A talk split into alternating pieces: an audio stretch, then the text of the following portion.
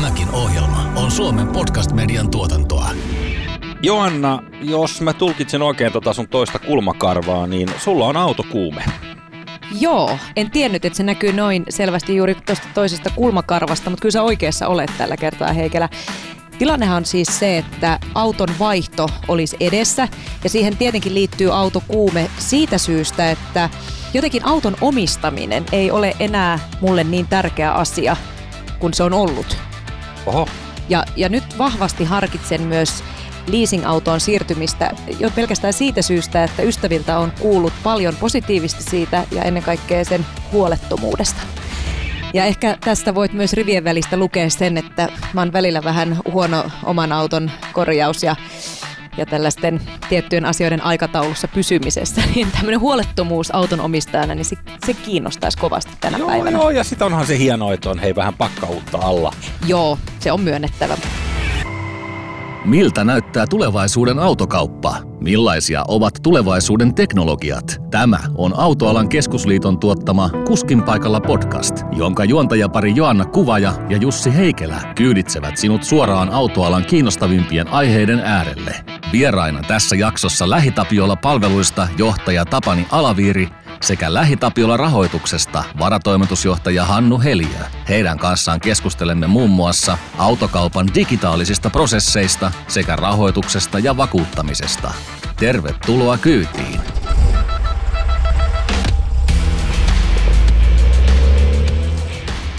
Tänään tässä podissa mennään vähän kaksijakoisesti, eli ensin puhutaan rahoituksesta ja sitten myöhemmin vakuutuksista. Kuinka ollakaan meillä on täällä Lähitapiola rahoituksesta varatoimitusjohtaja Hannu Helio paikalla. Moi. Terve. Morjes Hannu ja tervetuloa. Kiitoksia. Millä korvalla kuuntelit tätä Joannan juttua äsken? Valmiina tekemään kaupat tässä kohtaa, että eiköhän me uusi auto löydetä alle tuolta autotieltä tai jostain muualta. Niin, mä itse asiassa nyt huomaan myös Hannun kulmakarvasta, että hänellä on varmaan tämä sama ilme. Hän on kauppamiehiä. Hän on kertoa. selvästi, mutta luulenpa niin, Hannu korjaa toki, jos olen väärässä, mutta olen tuskin ainoa henkilö tällä hetkellä tässä 2020-luvulla, joka miettii auton liisaamista yhtenä vahvana vaihtoehtona. Joo, se on ihan totta, että että on ainoa. Ja siis, tai yleensä ottaen puhutaan kuukausierällisistä palveluista, onko se leasingin osamaksu mikä pohjainen hyvänsä, mutta idea se, että siinä on palvelua, palvelut mukana, että ei enää osteta välttämättä pelkkää autoa ja sitten niitä muita makseta erikseen, vaan kyllä nyt on se juttu, että halutaan paketoida, siihen täytyisi tulla huollot mukaan, vakuutukset mukaan, kaikenlaiset palvelut, jäännösarvotakuut ja sitten se hommataan yhdellä kuukausimaksulla. Se on sitä, mikä kasvaa koko ajan. Mä oon kuullut, että on sellainen asia kuin internet, jossa lisääntyvissä määrin kaupataan kaikkea. Niin mites, jos tulee generisesti saa kysyä, niin miten autopuolella? Autopuolellahan niin kun internet on tullut jossain vaiheessa, kun se tuli, niin siellä osa kauppiaista kirosi sen alimpaan hiiteen, kun hinnat tulivat läpinäkyviksi ja ihmiset oppi käyttämään sitä kautta, mutta nythän siitä on tullut autokaupan rakastama väline, jonka kautta mennään. Tämä korona on osoittanut sen viimeistään, että netti on se, minkä kautta kaupat tehdään. Ja palvelut on yksi kaksi yllättäen räjähtänyt käsiin. Sinne on tullut kotiin toimitukset melkein joka paikkaan, auton kun auton saa varattua mistä vaan, oli sitten vaihtoauto, uusi auto. Eli tämän kevään aikana digitalisaation loikka autokaupassa on ollut valtaisa. Nythän sieltä saa rahoitukset ja vakuutuksetkin netistä samoin tein haettua kotisohvalta ja katsottua koko paketin valmiiksi. Että se on sitten vaan enää ajamista vaille valmis, kun hommat on hoidettu. Niin, eli tämä kokonaisuus on nimenomaan tehty kuluttajalle nyt hyvin helpoksi, koska kaikki on yhdessä kasassa niin sanotusti. Kyllä, ja autokaupalle myöskin. Eli kaupan omat niin, järjestelmät ja, ja sitten toisaalta meidän palvelujärjestelmät on integroitu sinne ja nettipalvelut vie sinne autoliikkeisiin, niin kyllä siitä alkaa tulla semmoinen palvelukehä, joka sitten mahdollistaa syvemmät ja syvemmät palvelukokonaisuudet ja päästään varmaan seuraavaan askeleeseen tässä tuotteistamisessa sitten, että kun autokauppiat keksii lisää juttuja, millä he voi erottua ja tuoda omaa ehtoista palvelua sinne, niin me tuodaan sitten niitä omia elementtejä sinne mukaan ja autetaan sen alustan luomisessa niin, että sinne alustaan syntyy, palvelualustaan syntyy mahdollisuuksia tuoda sitten rahoituksia, vakuutuksia, huoltoja, mitä kaikkea nyt sitten eri tilanteisiin niitä halutaan. No en nyt kysy pelkästään omasta näkökulmastani, toki tässä on vähän omakin lehmä ojassa, mutta millaisia autoja nykyään ostetaan ja millaisia ehkä kannattaa ostaa? Auto kannattaa ostaa aina semmoisen, minkä tarvii. Se on se ensimmäinen lähtökohta. Ei kannata ostaa sitä autoa, minkä naapuri tarvii, vaan sen, minkä itse tarvii, koska sillä joutuu itse ajamaan. Eikä sellaista, millä tehdään naapuri kateelliseksi. Ei, no ei, no ei, jos on ainoa tarve tehdä naapuri kateelliseksi, niin sitten kannattaa ostaa semmoinen. Mutta jos, jos lisäksi pitää kuljettaa perhekauppatavarat ja kaikki muut, niin mieluummin semmoinen, joka sopii siihen tarkoitukseen. Mm, toki. Välittämättä siitä, mitä se naapuri ajattelee. Ee, oikeastaan se, mikä on ehkä olennaisinta tämän päivän auton hankinnassa, niin isoja trendejä on tietenkin se, että ihmiset on kiinnostunut vähäpäästöisyydestä, turvallisuudesta. Kaikki nämä asiat on ihan selkeitä. Ja jonkun verran yksilöllisyys on korostumassa tietyissä segmenteissä. Mutta noin yleisemmin niin on tuttuja turvallisia valintoja. Nyt Mitä se tarkoittaa yksilöllisyys, eli sä haluat persoonallisen auton? On, joo, on, on selkeästi nähtävissä tiettyjä kuluttajasegmenttejä. Sittenhän me nähdään sitä, että on erilaisten tämmöisten urheiluautojenkin markkina auennus Suomessa. Vaikka se on marginaalinen, mutta se on kuitenkin merkki siitä, että Suomessa ei niitä aikaisemmin ole tämmöisiä näyttäviä pelejä kauheasti ollut, mutta nythän niitä jonkun verran katukuvassakin on. Sitten kun olet ostamassa vaihtoautoa, niin on ehkä olennaisinta se, että sä ostat ehjän auton. Ja se on tietenkin kuulostaa itsestään selvältä, että miksi mä ostaisin rikkinäisen auton, mutta yllättävän moni kuluttaja niin tekee kuitenkin, tai Oikeasti? ne eivät katso sitä, ne ei tutki sitä autoa, mikä se on, tai ne ei osta luotettavasta liikkeestä sitä. Eli ensimmäinen primääriohje, että jos ostat käytettyä autoa, osta se luotettavasta liikkeestä, koska sieltä sulla on sitten kuitenkin takuu, sulla on mahdollisuus mennä ongelmien kanssa, jos siellä jotakin tulee sinne. Osta mieluummin auto, josta on tehty jonkunlainen kuntotarkastus ja tarkista se itse. Jos et ymmärrä autosta itse mitään, ota mukaan kaveri, joka ymmärtää. Se on niin kuin ne perus, nämä ne vanhat totuudet, nämä ei ole muuttunut tästä miksikään. Kuuntelet Kuskin paikalla podcastia. Seuraavaksi juontajapari Joanna Kuvaja ja Jussi Heikelä keskustelevat Lähitapiola rahoituksen Hannu Heliön kanssa autokaupan rahoitusvaihtoehdoista. Hannu, kiinnostaa myös se, että milloin leasing tai osamaksukauppa on järkevä. Rahoituskauppa on yleensä ottaa järkevä aina silloin, kun sulla on jollain lailla järkevä taloudellinen tilanne, niin se on paljon fiksumpaa kuin se, että sä maksat sen käteisellä, koska silloin sulle jää se puskurirahasto talteen. Se ei ole fiksu idea, että sä ostat sen auton lainalla ja sitten sä tuhlaat sen kaiken rahan, mitä sulla olisi mahdollisesti muuten säästössä. Se ei ole noin hyvää taloudenpitoa. Totta kai jokainen voi sen omista lähtökohdistaan tehdä. Mä lähden moralisoimaan sitä, mutta että noin viksun taloudenpidon kannalta on ihan viisasta, että sä otat sen auton rahoituksella, maksat sitä kuukausi edessä ja jos sulla on säästössä se, niin pidät sen säästössä pahan päivän varalla.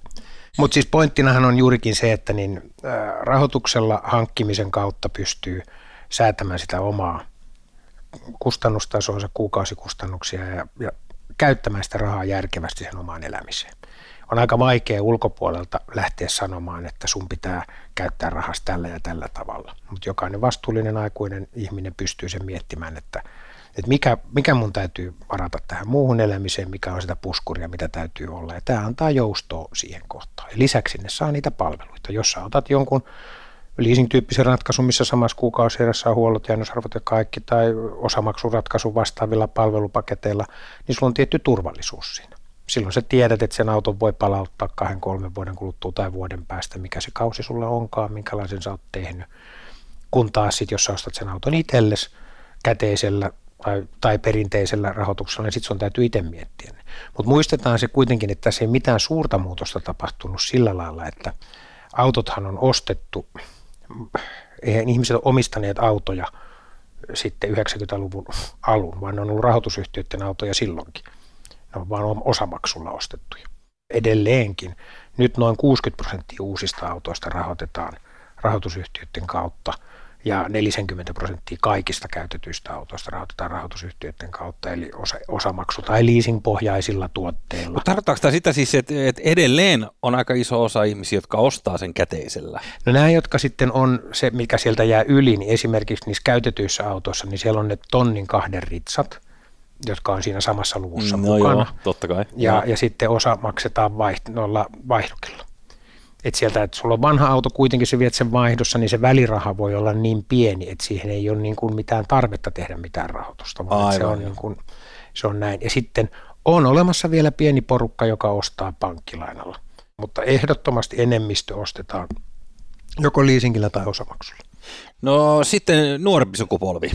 Oletteko te huomannut mitään eroa käytöksessä riippuen mitä vuosimallia itse ostaja on?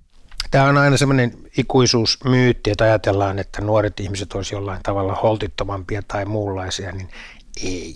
Kun se autokuume tulee, oli se nuori tai vanha, niin se auto ostetaan ja sitten se rahoitetaan. Ja ei siinä mitään sen ihmeellisempää ole. Ainoa ero on ehkä siinä, että nuorten hankinnoissa se netin käyttö työvälineenä on korostuneempaa.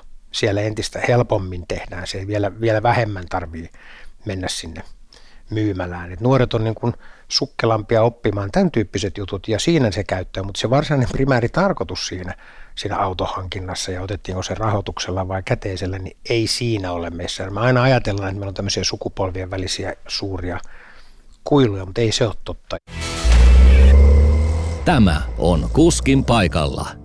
Mutta jossain vaiheessa muistan kyllä kuitenkin omien vanhempien, silloin kun itse on ollut siis paljon nuorempi, omien vanhempien ja isovanhempien ajattelutavan siitä, että autoomistus varsinkin jos niitä on vaikka kaksi omistusautoa, niin kertoisi jollain tietyllä tavalla elintasosta. Että tämä ajattelu on ehkä nyt kumoutumassa kuitenkin nykypäivään, että se voi olla leasing-auto yhtä lailla, että ei tarvitse enää tietyllä tavalla näyttää sitä Mä olen sen verran vanha mies, mä olen aloittanut rahoitusyhtiössä vuonna 1985 ja silloin ensimmäisinä vuosina vielä niin ei ollut ollenkaan tavatonta, että meille soitti asiakaspalveluun ihminen ja sanoi, että lähetätte sitten mulle ne laskut semmoisessa kuoressa, missä ei näy lähettäjän nimeä, ettei naapuri saa tietää, että mulla on osamaksuauto.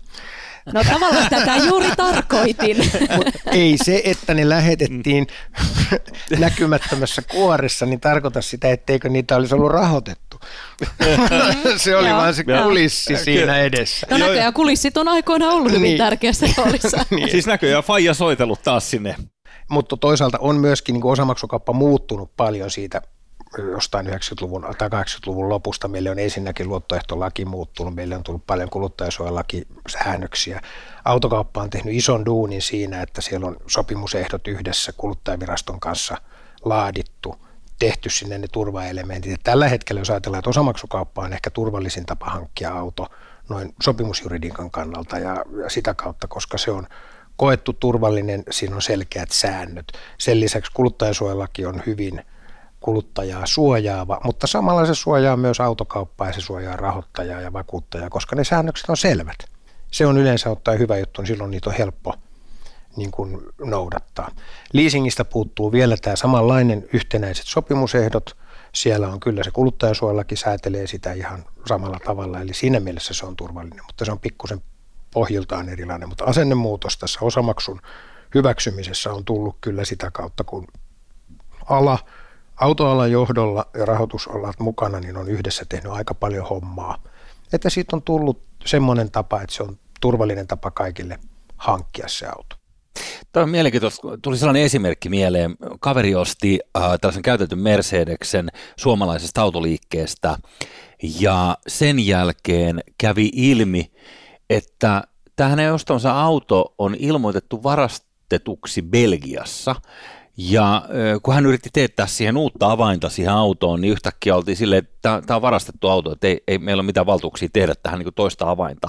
Ja tämä oli kuitenkin suomalainen autoliike, joka ei ollut tiennyt sitä, että että että Belgiasta oli jotenkin mutkien kautta tuotu auto, niin miten, jos itse tota 35 vuoden ajalta mietit tuollaisia vastaavanlaisia esimerkkejä, niin miten yleiset tällaiset on? Eihän nämä kauhean yleisiä ole. Että on niin kuin, nythän on tullut tämän tyyppisiä juttuja, mitä tuossa mainitsit näistä, kun on tuonti lisääntynyt, mutta ennen ne oli ihan kotimaiset rosvot, jotka sitä teki. Et nyt, nyt se vaan piiri on vähän laajentunut ja ne tavat on erilaistunut. Mutta että nämä jää kiinni tänä päivänä helpommin sen takia, että nyt ne jää kiinni korjaamalla. Kun sä yrität tehdä jotain, niin tehtaan tietokanta kertoo samoin tein, että tämä auto on ilmoitettu varastetuksi jostakin. Eli ennen vanhaanhan ne ei jäänyt kiinni, vaan sä sait jossain nyrkkipajalla korjattua ne autot ja kukaan ei tiennyt yhtään mistään mitään. Mm. Mutta maailma on muuttunut siinä mielessä tämän digitalisaation kautta, että nyt roistoja on aina yhtä paljon. Ei se siitä miksikään muutu. Mutta nyt tietynlaiset rosmaukset jää sitten kiinni toisella tapaa. Ja sitä kautta Joo. se maailma muuttuu. Entäs sitten sellainen, kun joskus oli tällainen klassinen ö, mitä mä sanoisin, äh, mittarin veivaus, siis tämmöinen. Että vähennettiin ajettua niin, kilometrejä. Niin, nimenomaan. Niin. Että saatiin, Sekin jää kiinni nykyisin samalla tavalla noista tehtaan tietokannoista. joo. Tämä on Kuskin paikalla. Seuraavaksi keskustelemme Lähitapiola rahoituksen varatoimitusjohtaja Hannu Helion kanssa autokaupan ympäristövaikutuksista. Nyt kun uutta autoa hankitaan ja, ja ollaan siinä pisteessä, että, että sitä lähdetään ostamaan, niin kuinka paljon kuluttaja tänä päivänä miettii esimerkiksi ympäristöasioita? No, sitä on tutkittu aika paljonkin ja kuluttajat on itse asiassa aika ympäristötietoisia tällä hetkellä. Tuommoinen joku yli 60 prosenttia suomalaisista on huolissaan asiasta ja katsoo, mitä ne tekee. Ongelma on se, että miten sä löydät semmoisen vaihtoehdon, joka on ympäristöystävällinen. Ja nythän autokaupoilla kun ollaan, niin ympäristöystävällisyys riippuu paljon siitä, miten paljon sä ajat. Sille päästö, päästöjen kannalta on tärkeintä sen auton kulutus, mikä se on, mitä se tulee. Ja sen takia siellä on käyttövoimat, siellä on bensa, diiseli, sähkö, hybridit, kaasut. Tähän sekoittaa kuluttajat ihan kaikki. Auto, autotuojat ja AKL on tehnyt yhdessä hyvän tällaisen käyttövoimaoppaan, joka löytyy tuolta nettisivuilta.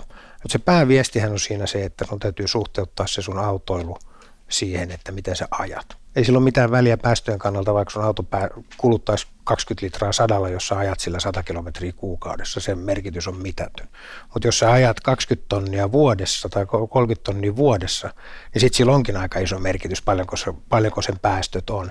Ja sen takia ihmiset on tällä hetkellä kiinnostuneita niistä päästöistä ja, ja niiden kompensoinnista. Ja mehän ollaan ne autotiellä esimerkiksi tuotu, sieltä ollaan katsottavissa, jokaisen auton sä voit hakea päästö, vähäpäästöiset autot erikseen, se näyttää sulle suoraan etsiä valikoimasta kaikki autot, jotka on vähäpäästöisiä. Sieltä saat kaikkiin autoihin suoraan.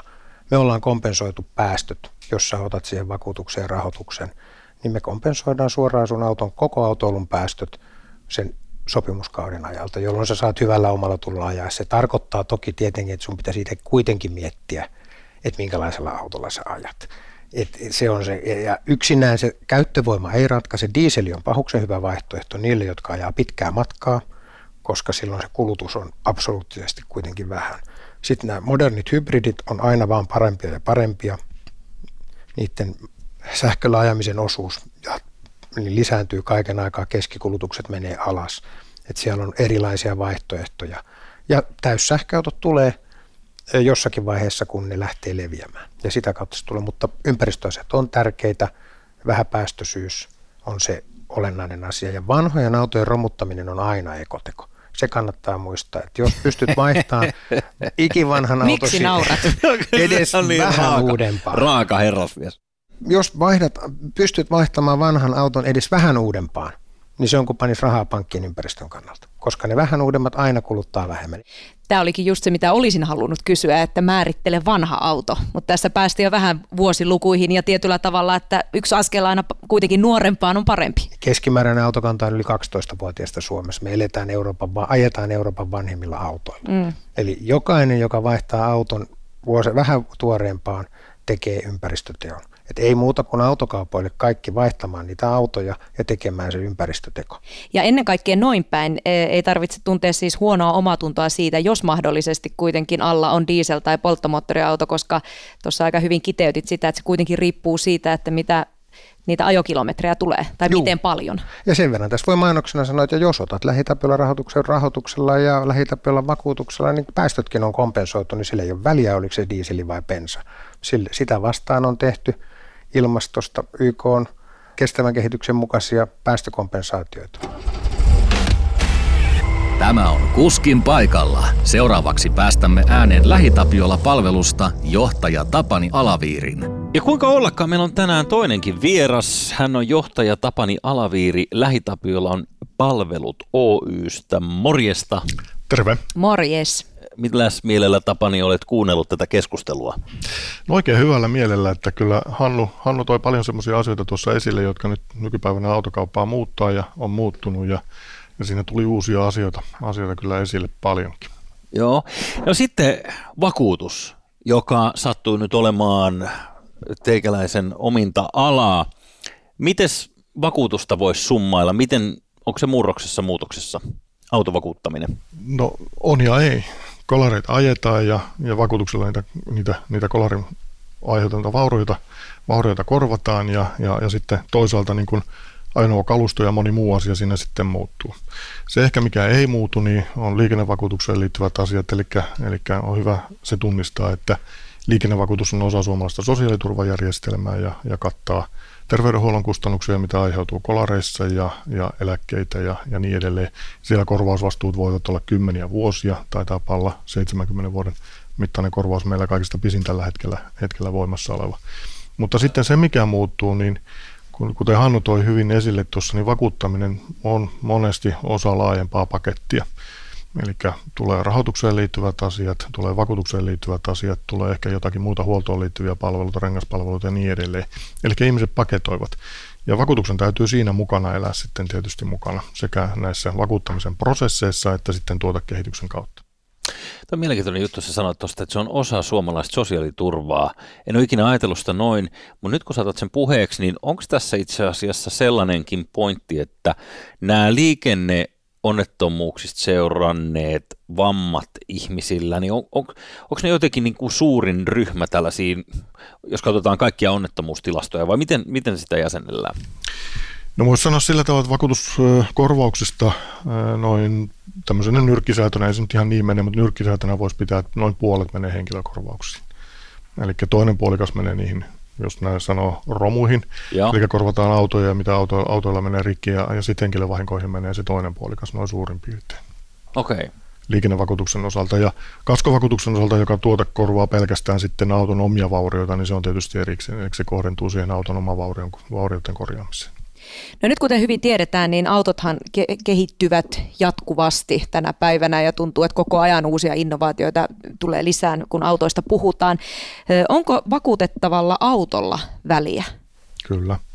Sillä on erittäin suuri merkitys ensinnäkin sen takia, että kun meillä on äärimmäisen vanha autokalusto Suomessa. Me kai lähennellään kuupaa kohta pikkuhiljaa. Ollaan siellä 12. Siellä on paljon Amerikan rautoja. no, me, Toi ei kalusto, meidän, kalusto on vähän pienempää. mutta, mutta ikärakenteesta johtuu se, että todistetusti ja tutkitusti vanhemmassa autossa loukkaantuu herkemmin ja pahemmin kuin uudessa ajoneuvossa. Ja sillä on tietysti selkeä, selkeä niin kuin paitsi sitä on, on inhimillisiä niin kuin, niin kuin kärsimykseen liittyviä asioita ja, ja, ja, ja niin edelleen, jotka on, jotka on niin kuin tietysti aika pahin asia, mutta sillä on myös kustannuksiin liittyvä asia. Et uudemmat ajoneuvot turvaa paremmin, paremmin, niissä ensinnäkään vahingot ei satu niin helposti, ja sen toisaalta ajoneuvon turvallisuus turvaa, turvaa matkustajia ja turvaa myös sitten niitä vahingon toisen osapuolen jalankulkijoita, pyöräilijöitä ja niin edelleen huomattavasti paremmin. Ja nyt tämä Suomen surullinen tilanne kyllä aiheuttaa sen, että meidän, me ajetaan vanhalla kalustolla ja, ja me loukkaannutaan autoissa sitten sen takia ja se, se, se ei ole hyvä tilanne. Nyt uudet ajoneuvot, mitä tulee, niin, niin, niin on paitsi liikenneturvallisempia, ne on turvallisempia ajaa, ne on turvallisempia kolareissa, mutta ne on myös ympäristöturvallisempia. Mites tuolle generisesti, jos ajatellaan automerkkejä, niin mä oon ymmärtänyt, että myös se vaikuttaa, että minkä tyyppiset kuskit ostaa tiettyjä merkkejä. Nyt jos ajatellaan, niin perinteisesti esimerkiksi Volvohan on se klassinen esimerkki, että se on niin turvallisuushakuisten ihmisten auto. Ja väittäisin tällaisen lyhyelotannalla, että jos sä ajat Volvokuskin perässä, niin aika usein se Volvokuski ajaa ehkä vähän jopa alinopeutta ja tekee liikkeet hitaammin ja katsoo moneen suuntaan, kun menee jos sitten taas verrataan tällaiseen racing-ajolinjoilla liikkuvaan BMW-kuljettajaan, niin tota... Oho, mä kuuntelen todella mielenkiinnolla tätä stereotypia. niin, niin, mutta vaikuttaako nämä niin kuin vakuutuksen hintoihin? Ky- no, Meinasit jo myöntää? No siis ajattelin vaan, että millä sanoilla nyt sen ikään kuin myönnän, mutta... mutta Hyvin muotoiltu lause, tosta mä tykkään. Mutta se, että se perustuu tilastomatematiikkaan. Eli meillä on erittäin pitkät tilastot siitä, että eri merkkiset, eri malliset ajoneuvot, että, että kuinka, mikä se vahinkotiheys kullakin ajoneuvolla, ajoneuvomallilla on siellä – ja sitten me tiedetään myös siitä, että minkälaisia vahinkoja siellä esiintyy. Ja se on kyllä totta, että eri ajoneuvoilla on erilaisia vahinkotieheyksiä ja niissä on todella isoja eroja. Ja takaspoileri, jos se asennetaan erikseen, niin se, se on selvä punainen vaate. Voi olla. Takaspoileri. Älä vaan sano, että sulla on sellainen. Ei Mä, ei mä veikkaan, että hänellä on itse asiassa sellainen. Ei ole valitettavasti vielä. En myönnä mitään. Tämä on Autoalan keskusliiton Kuskin paikalla podcast.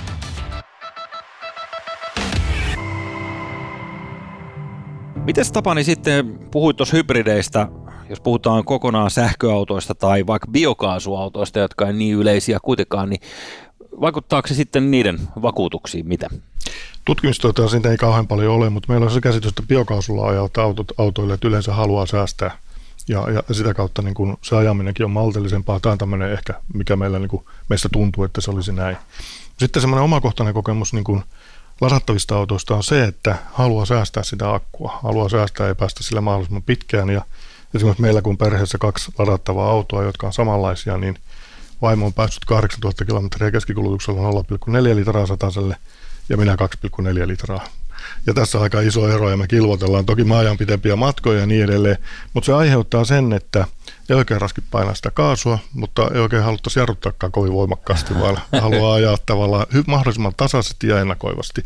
Ja sillä on kyllä selkeä yhteys sitten siihen niin kuin vahinkoriskiin myös. Tämä on tätä klassista ekoautoilua, kun jossain vaiheessa sitä, sitä puhuttiin, on sitten varmaan parikymmentä vuotta jo jauhettu, että et, et, ihan polttomoottoriautoillakin, että miten kaasutellaan ja jarrutellaan. Ja, niin, niin kuin taloudellista ajamista. Niin. Joo, niin. Mm. Ja se, se nousee uudelleen pintaan ja autoiluun tulee uusi ulottuvuus. Eli sitä haluaa säästää ja sitä haluaa niin kuin ajaa ympäristöystävällisesti ja samalla tulee ajaneeksi myös turvallisesti. Ja sitten se on myös silmiinpistävää, että näissä monessa keskustelussa, mitä niin kuin käydään, niin aikaisemmin puhuttiin vähän tehoista ja kuinka paljon auto liikkuu ja sillä tavalla ja niin edelleen, kiihtyy ja niin edelleen. Mutta nyt hyvin tyypillistä on se, että kuinka paljon auto vie energiaa, kuinka pienellä kulutuksella pääsee ja sillä kilvotellaan. Ja tämä on erittäin tervettä liikenneturvallisuuden ja liikennekulttuurin parantamista. Kyllä, mutta se on sanottava sähköautoihin liittyen, että ei tarvitse olla Tesla, mutta aika monella merkillä on ihan käsittämättömiä tehomääriä niissä sähköautoissa. Puhun niin kuin neljästä, viidestä sadasta hevosta voimasta, varsinkin jos ne yhdistetään vielä polttomoottoriin. No kyllä se näin on, että, että tehot kasvaa ja, ja sitten se, se on siinä kuljettajan tai ratin ja penkin välissä sitten se, joka päättää, että miten sitä tehoa käytetään. Mutta se teho sinänsä ei ole koskaan ongelma. Ongelma on se, että miten sitä käytetään. Ja jos tämä kulttuuri, säästämisen kulttuuri, turvallisen ajamisen kulttuuri lisääntyy – ja ajoneuvoteknologia teknologia siinä kehittyy, niin me, meidän liikennöinti on huomattavasti turvallisempaa, se on huomattavasti vähäpäästöisempää, sitä on miellyttävämpi vakuuttaa, sitä on miellyttävämpi rahoittaa, me kaikki voidaan liikenteessä paremmin. Pikku vinkki minkälaiseen autoon kannattaa päätyä. Niin Joanna. Joo, joo. Te varmaan huomaatte, että mulla on monta lamppua pään päällä syttynyt jo tämän keskustelun aikana, joten nyt olisi toisaalta ihan hyvä tähän loppuun vähän, vähän niin sanotusti paketoida. Tässä aikaisemmin taisi olla niin, että Hannu käytti sanaa, että palveluita paketoidaan. Me voitaisiin tätä keskustelua nyt paketoida sitten tässä kohtaa. Niin. Mites jos otetaan nyt sitten vielä niin autokauppabisnes erikseen tähän tarkasteluun, liiketoimintamallit tai jotenkin pyritään tätä keskustelua saamaan pakettiin, niin, niin miten se isossa kuvassa? Kyllähän tämä niin kuin maailman murroshan näkyy nyt autokaupan liiketoimintamallissa. Se digitalisaatio, mikä tuossa todettiin, alkuun digiloikka on vienyt sitä yhden askeleen eteenpäin, tulee menee vielä eteenpäin, tulee muuttumaan, rakenteet tulee vaihtumaan ja löytyy uudenlaisia palvelumalleja. Ja me Tapanin kanssa koetamme parhaamme mukaan rahoituksen ja vakuutuksen puolelta tuoda sinne niitä palvelualustoja, joilla autokauppa pystyy vastaamaan siihen tulevaan kehitykseen, mutta tullaan näkemään selkeästi tällainen tämän palvelullistamisen myötä. Se muutos on niin, että siirrytään vähitellen siitä ajatuksesta, että ihminen olisi sidottu siihen yhteen autoon samalla tavalla kuin ennen, niin siihen, että hän on sidottu tämmöiseen niin kuin palvelullistettuun kulkuvälineeseen joka voi vaihtua, siihen voi tulla lisäelementtejä, sitä voidaan joustavasti muuntaa. Vähän, vähän liikkuvuuspalveluita mukaan, mutta nämä, näissä niin kuin kaikessa tämmöisessä muutoksessa, niin se mistä ensimmäisenä lehdet huutaa tuolla, että tämä on tulevaisuuden voittaja, niin se tuskin on sitä, mutta siihen tulevaisuuden voittajan tulee varmasti jotain piirteitä ja elementtejä siitä ensimmäisestä innovaatiosta, kun se kehittyy ja leviää tuosta yhteiskunnan kautta, vai mitä mieltä ottapa? No tuohon on kyllä kauhean hankala enää oikeastaan mitään lisätä, mutta sen tässä voisi sanoa, että, että, että niin kuin autokaupan kanssa yhdessä me tämä asia joko voitetaan tai hävitään. Että kumpikaan osapuoli tätä ei pysty yksin tekemään eikä kannata edes yrittää, vaan me täytyy, että meidän täytyy niin kuin yhdistää voimia sillä tavalla, että me ymmärretään asiakastarve, me pystytään luomaan uusia asiakastarpeita ja me pystytään niin kuin erittäin hyvin digitaalisesti ja joustavasti asiakkaalle tarjoille, tarjoilemaan palveluna ja me pystytään lunastamaan ne palvelulupaukset, mitä me mitä me yhdessä annamme. Ja tähän liittyy myös se kolarikorjaukseen liittyvä ikävämpi puoli, mikä tässä on pakko ottaa myös esille, että, että meidän täytyy hoitaa myös ne asiat sitten, mitkä, mitkä niin ongelmina tulee ne kolareita tai mikä, mitä tahansa ja yhteisellä prosessilla hoitaa se myös kuntoon. Ja eh, ehkä se on semmoinen, niin mikä tämä digitaalisuus tuo tullessaan, että tämä mahdollistaa autoalalle erilaisten palveluverkkojen kehittämisen. Se ei ole helppo homma, ne ei synny yhdessä yössä ja ne ei synny kopioimalla toisia, vaan se vaatii sieltä autoliikkeeltä omaehtoista ajattelua, oman palvelumuotoilun miettimistä. Mutta kun ne alustat tehdään digitaalisiksi, niin siihen on helppo tuoda erilaisia palveluelementtejä ja luoda omaehtoinen tarjoama sille asiakkaalle. Ja sitä kautta saada sitten syntymään uudenlaista liiketoimintamallia. Mutta ihan tämä perinteinen ajatus siitä, että tuolla on, on myymällä, jossa odottaa ihmisiä tulemaan ostamaan, niin se ei toimi, se ei ole toiminut pitkään aikaan. Digitaalisuus vie sitä eteenpäin, mutta nyt siihen tuo muut mausteet vielä kylkeen, eli mitä sille voi rikastaa. Miten sitä kauppatapahtumaa voi rikastaa erilaisilla palveluelementeillä, vakuutuksilla, rahoituksilla, huolloilla, kaikella muulla ja saada sitä kautta se asiakaskokemus sellaiseksi, että se asiakas säilyy ja pysyy siinä oman palveluverkon sisällä. Tämä on se suuri muutos ja siihen ei ole mitään viisastenkin vielä sanoa, että se on juuri tämä, vaan jokaisen liikkeen pitää se lähteä miettimään omista lähtökohdistaan. Se, miten me kohdataan tämä, että me ollaan, me on pitkäaikaiset hyvät suhteet autokauppaan ja keskustelun kautta me ymmärretään paremmin sitä, että mitä asiakkaat, asiakkaat odottaa, mikä se muutos oikeasti ja pystyy yhdessä luomaan sitten niitä ratkaisuja siihen, siihen päälle.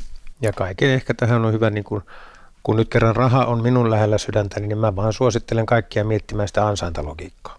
Tämä on kuitenkin homma, mistä autokaupan pitää tienata, tästä pitää palveluverkon tienata, mutta sillä tavalla, että asiakas kokee saavansa arvoa sille omalle panostuksellensa. Et ei unohdeta niin kuin usein näissä tämän hetken hype startupeissa ei välitetä siitä, että mistä se kassavirta syntyy. Mä oon sen verran vanhan, vanha rahoitusmies, että mä haluan nähdä sen, että mistä se raha tulee, jotta nähdään, että onko tämä liiketoimintamalli kannattava.